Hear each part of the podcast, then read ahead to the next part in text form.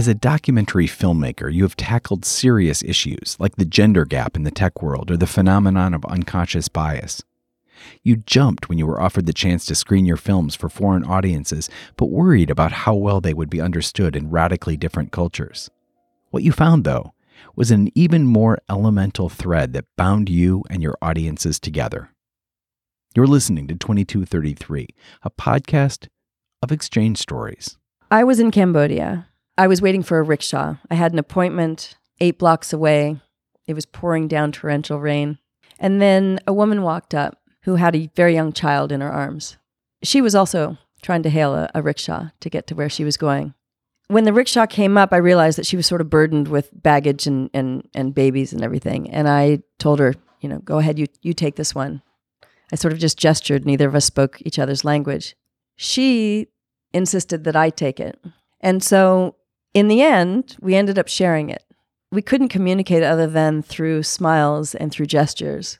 And she helped me by telling the rickshaw driver to go around a few blocks to make sure that I was dropped off first. It's little acts of kindness like that that I think make the world go around. I'll never forget that woman.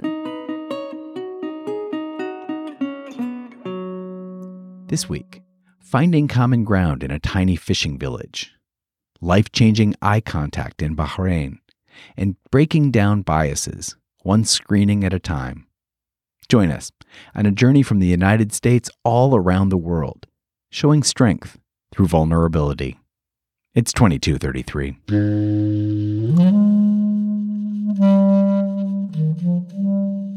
We report what happens in the United States, warts and all. These exchanges shaped who I am when you get to know these people, they're not quite like you. You read about them. They are people very much like ourselves. And oh, that's what we call cultural exchange. Ooh, yes. Hi, I'm Robin Hauser. I'm a documentary filmmaker. I make cause-based films. Two of the most recent films I've made was Code Debugging the Gender Gap and Bias, which is a film about unconscious bias. I'm from San Francisco, California, and I'm a diplomat for the American Film Showcase. The American Film Showcase is a program sponsored by USC School of Cinematic Arts and the State Department that takes filmmakers from the US and uh, sends them abroad so that they can share their work, their films uh, overseas, primarily through US embassies all over the world.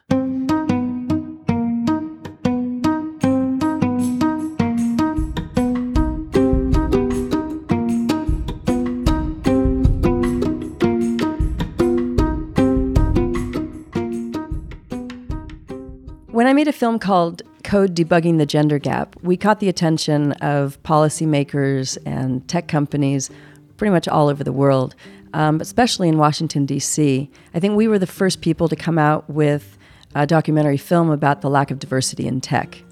And so our timing was very good. It came out in 2015. I was asked by the White House, it was the White House Initiative for Educational Excellence for African Americans and this was under the Obama administration, had invited me to come back and screen the film uh, in the executive offices. And I think the State Department then heard about the film and they approached me. They said, This is something that we think uh, would be really good for the American Film Showcase. Uh, would you consider being part of the program? And of course, I jumped on it.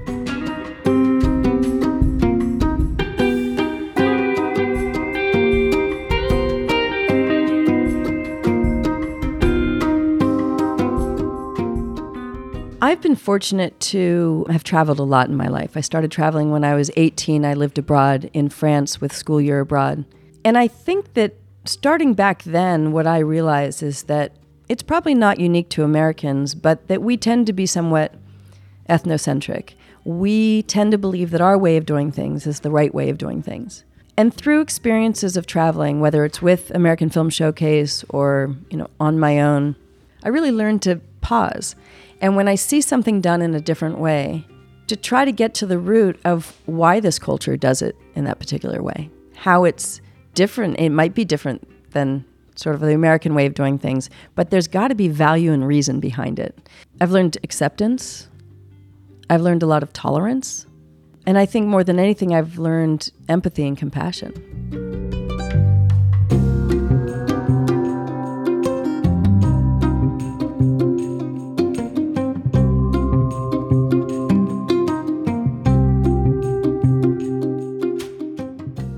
What's most fascinating to me about screening a film in front of a foreign audience is what they react to, what they don't react to. So, as a filmmaker, I like to infuse humor into the films that I make.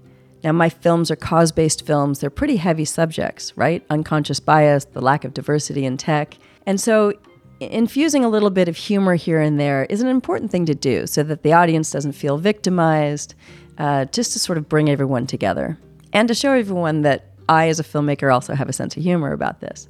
So, what's fascinating about screening to a foreign audience is that they don't tend to laugh where you think they're going to. And they do laugh sometimes when you don't expect them to. And it makes me think, what was so funny about that? So, trying to view the film through their eyes is interesting in Bahrain or in Cambodia or in Thailand, Peru. Uh, it's not always the same.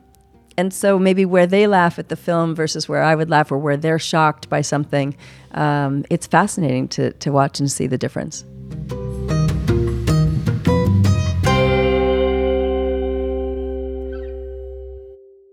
My first concern was whether or not it would be a universal dilemma. The film itself is very specific about the lack of diversity in the tech world, the lack of women, the lack of people of color, in tech in the United States. We didn't have the budget to travel abroad to really bring sort of the international world into the film. It was a very specific film.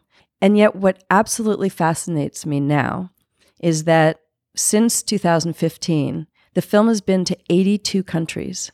We've subtitled it in, I think, 14 different languages. My team and I had absolutely no idea that it would have such universal uh, acceptance, really. And I think what we realize now is that we hit upon issues that women and people of color face not just in tech, but across industries, and not just in the United States, but these are issues that women and people of color face all over the world.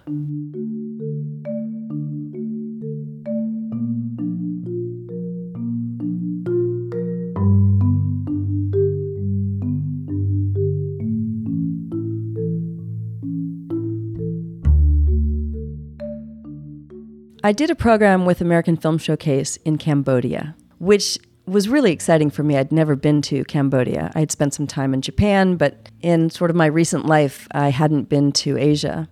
So I jumped on this opportunity. And we did some screenings for uh, the Ministry of Education, for the government officials in uh, Phnom Penh. We did some big screenings at schools. That all made sense to me. But one day I was asked to go out to a fishing village and to take the film out there. So we traveled for three and a half hours to get to a very small fishing village. And I mean small, like you could see the whole thing standing on one corner.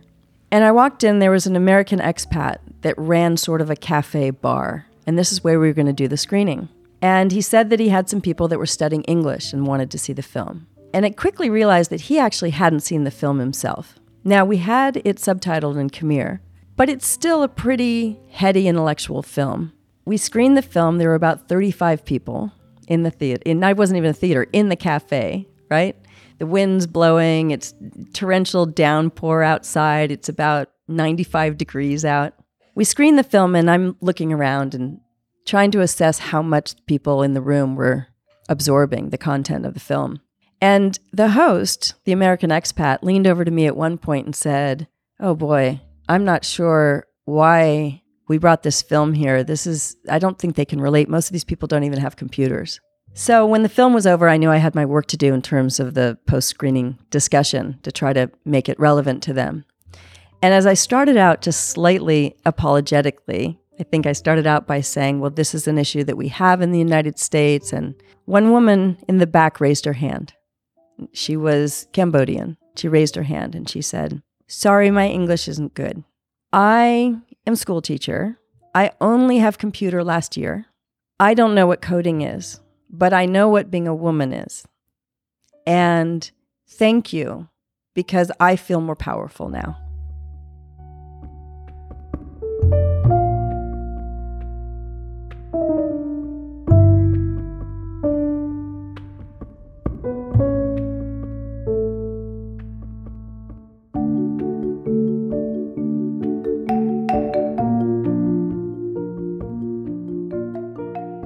And I'll tell you the chills that I got all over my body. To me, that was just, that's what it was all about. It was this moment of connection. We spoke different languages, we have completely different cultural backgrounds. And yet, in that moment, we were both women. And regardless of the fact that the film was about, you know, how important it is to incentivize women to study coding and STEM subjects, something that she'll never do. And the fact that I couldn't appreciate the fact that her father was a fisherman and what it was like to be teaching English in this very rural, small Cambodian town. We both had this moment of connection, understanding what it's like to be a woman in a male dominated world. It was a very powerful moment for me.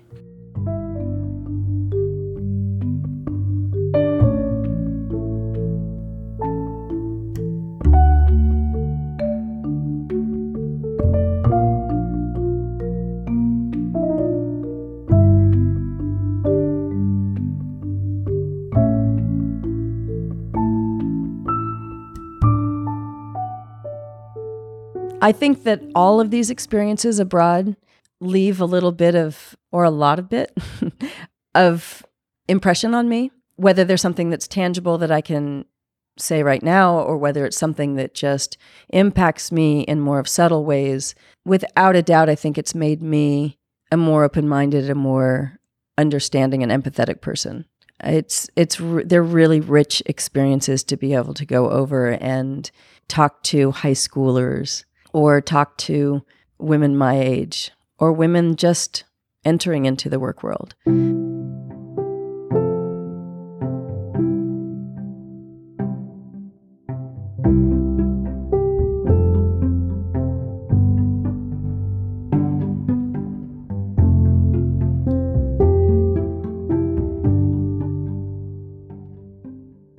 I had another opportunity to go with the State Department to Bahrain I've never been to the Middle East before, so this was another opportunity that I jumped on. I was giving a lecture at the Royal University of Bahrain, and half of the students in the room came over from Saudi Arabia. And the women in Saudi Arabia were completely shrouded in burqa. All I could see was a, their eyes.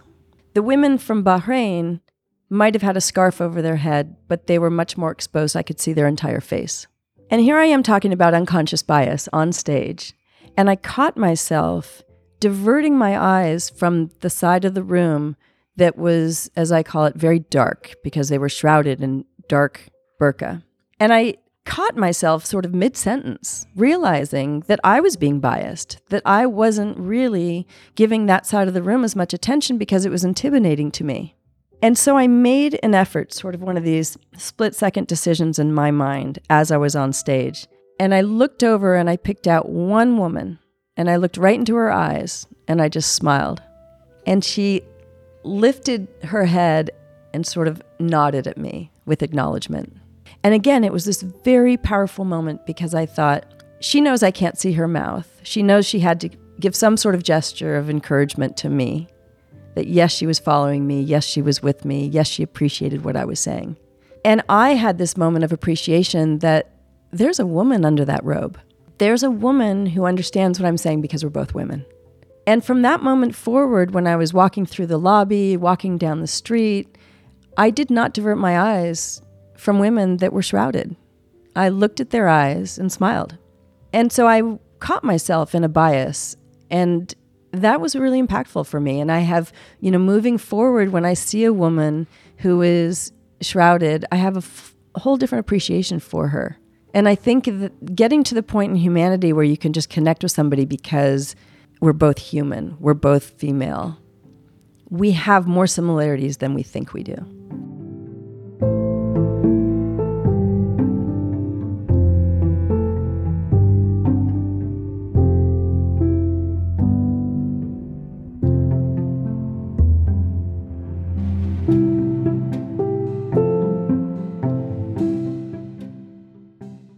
I have found that in most countries that I go to, especially if you're far away, so the Middle East or Asia, they have this conception, depending on how international they are, but most people, most foreigners that haven't traveled abroad to the US, have this conception that everything's perfect in the United States. They really truly believe that we sort of have it. They, they watch Dallas on television, they watch these different television shows that paint this sort of you know, image of what it's like to be an American. And so when I'm bringing over films that show some vulnerability about Americans, right? The fact that we have a problem as as women in the United States, we don't have there's no gender parity yet, right? In most industries. There's a pay gap. And when I bring these issues to the attention of foreigners, they're often shocked. They think that only their country has that, or but certainly not the United States. So I think that in raising awareness that we as a country and we as citizens of the United States aren't perfect, that we have our issues also, I think it builds empathy for the United States. And I think that's what is at the heart of this American Film Showcase. It's not to say, look how great we are, look how amazing we are. It's to share the fact that we too have problems and we're working on them. And it really does build sort of camaraderie.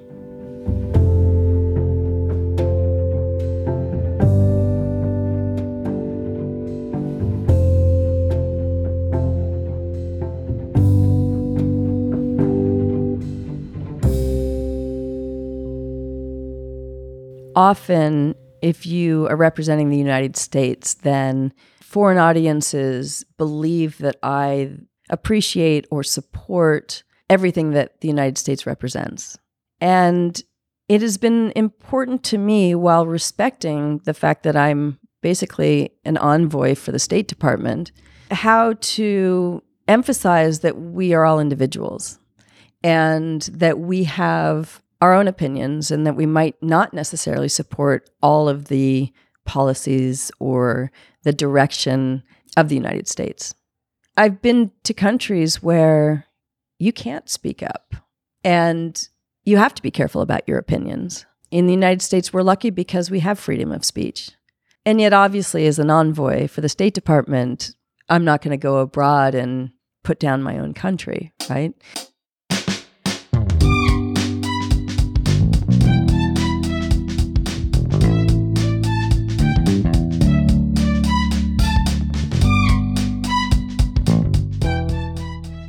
There have been many times traveling abroad with the State Department when I have thought, I wish my friends and family could be with me.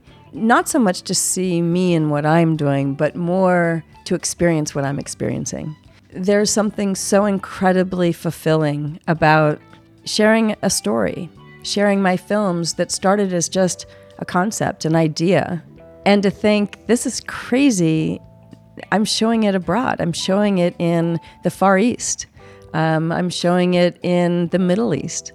It's crazy to me. And so there are times that I want to share that with people that I'm close to, just so that they can get the same appreciation for the connection between humans. The fact that these are issues that people can appreciate outside of US borders.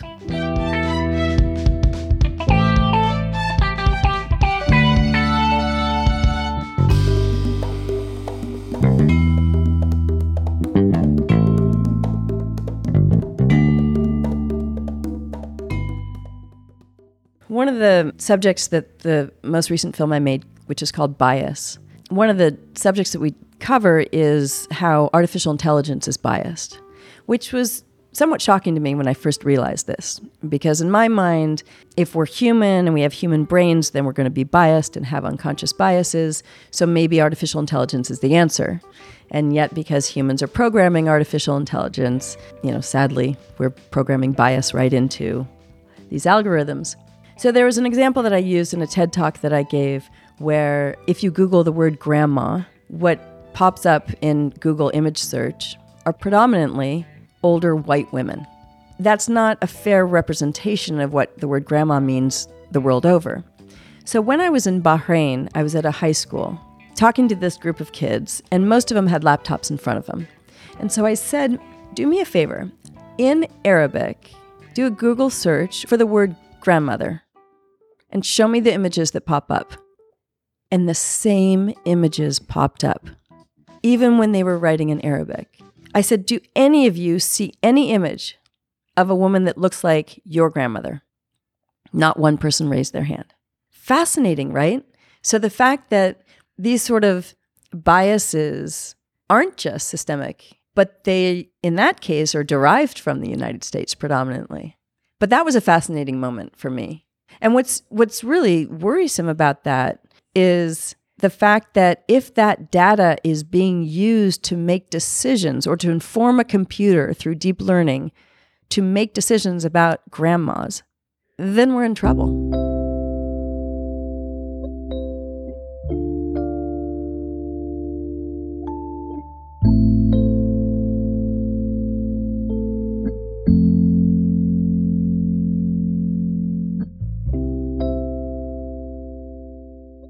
When I think about tension in the world and hatred and bullying, it worries me because I feel as though that behavior is people living on this disconnected level.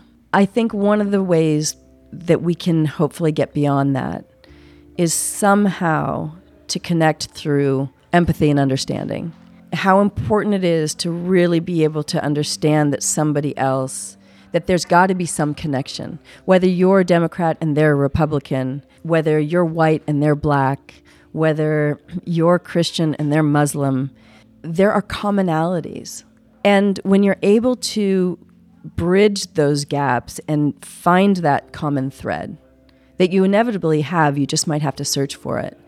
That's where the richness comes. That's where understanding comes. That's where empathy comes. And I think when we can get to that point, we can try to get beyond the tensions that we have, the friction that we have, whether it's political or religious or any other tension that arises.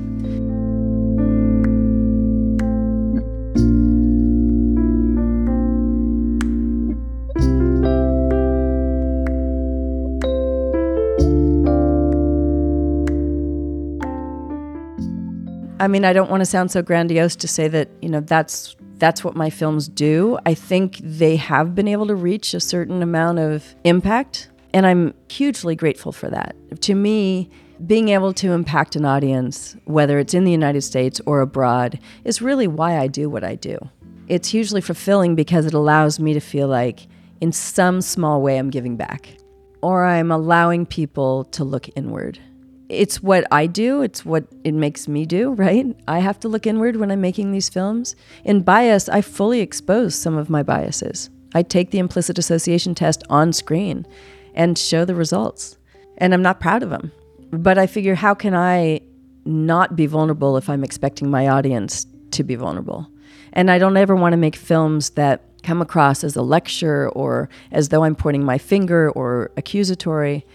It's more of an exploration being able to impact an audience, whether it's foreign or domestic, is really the core of my mission.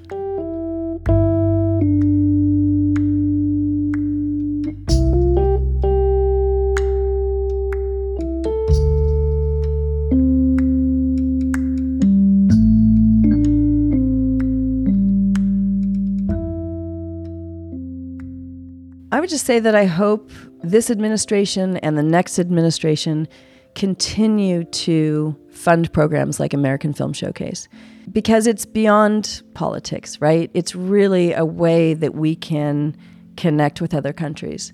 If we can build empathy abroad, if people can begin to realize that Americans aren't just what they see on television or in movies, but that Americans are concerned and are empathetic and are vulnerable then I think that we're going to build better international relations.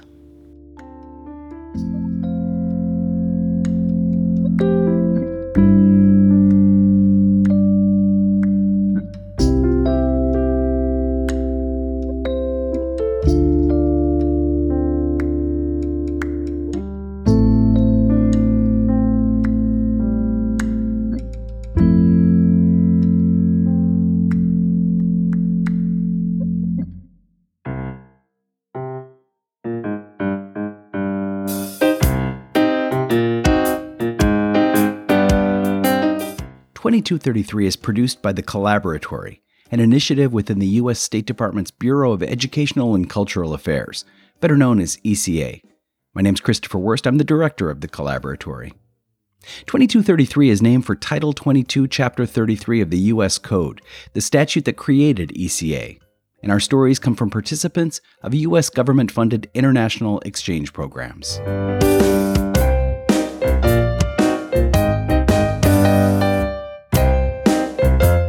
This week, filmmaker Robin Hauser talked about her experiences screening two of her films Code Debugging the Gender Gap and Bias around the world as part of American Film Showcase, or AFS. For more about AFS and other ECA exchange programs, check out eca.state.gov. We encourage you to subscribe to 2233. You can do so wherever you find your podcasts. And we'd love to hear from you. You can write to us at ECA Collaboratory at state.gov. That's E C A C O L L A B O R A T O R Y at state.gov. Photos of each week's interviewee and complete episode transcripts can be found at our webpage at eca.state.gov slash 2233. Special thanks this week to Robin for taking time out from her busy schedule at South by Southwest in Austin, Texas to meet me and share her stories. For more on her amazing work, I refer you to her website, finishlinefeaturefilms.com. I did the interview and edited this segment. Featured music was Arizona Moon, Are We Loose Yet, Basket Liner, Peacoat, and Quiet Still, all by Blue Dot Sessions. Music at the top of each episode is Sebastian by How the Night Came, and the end credit music is Two Pianos by Tagirijus. Until next time.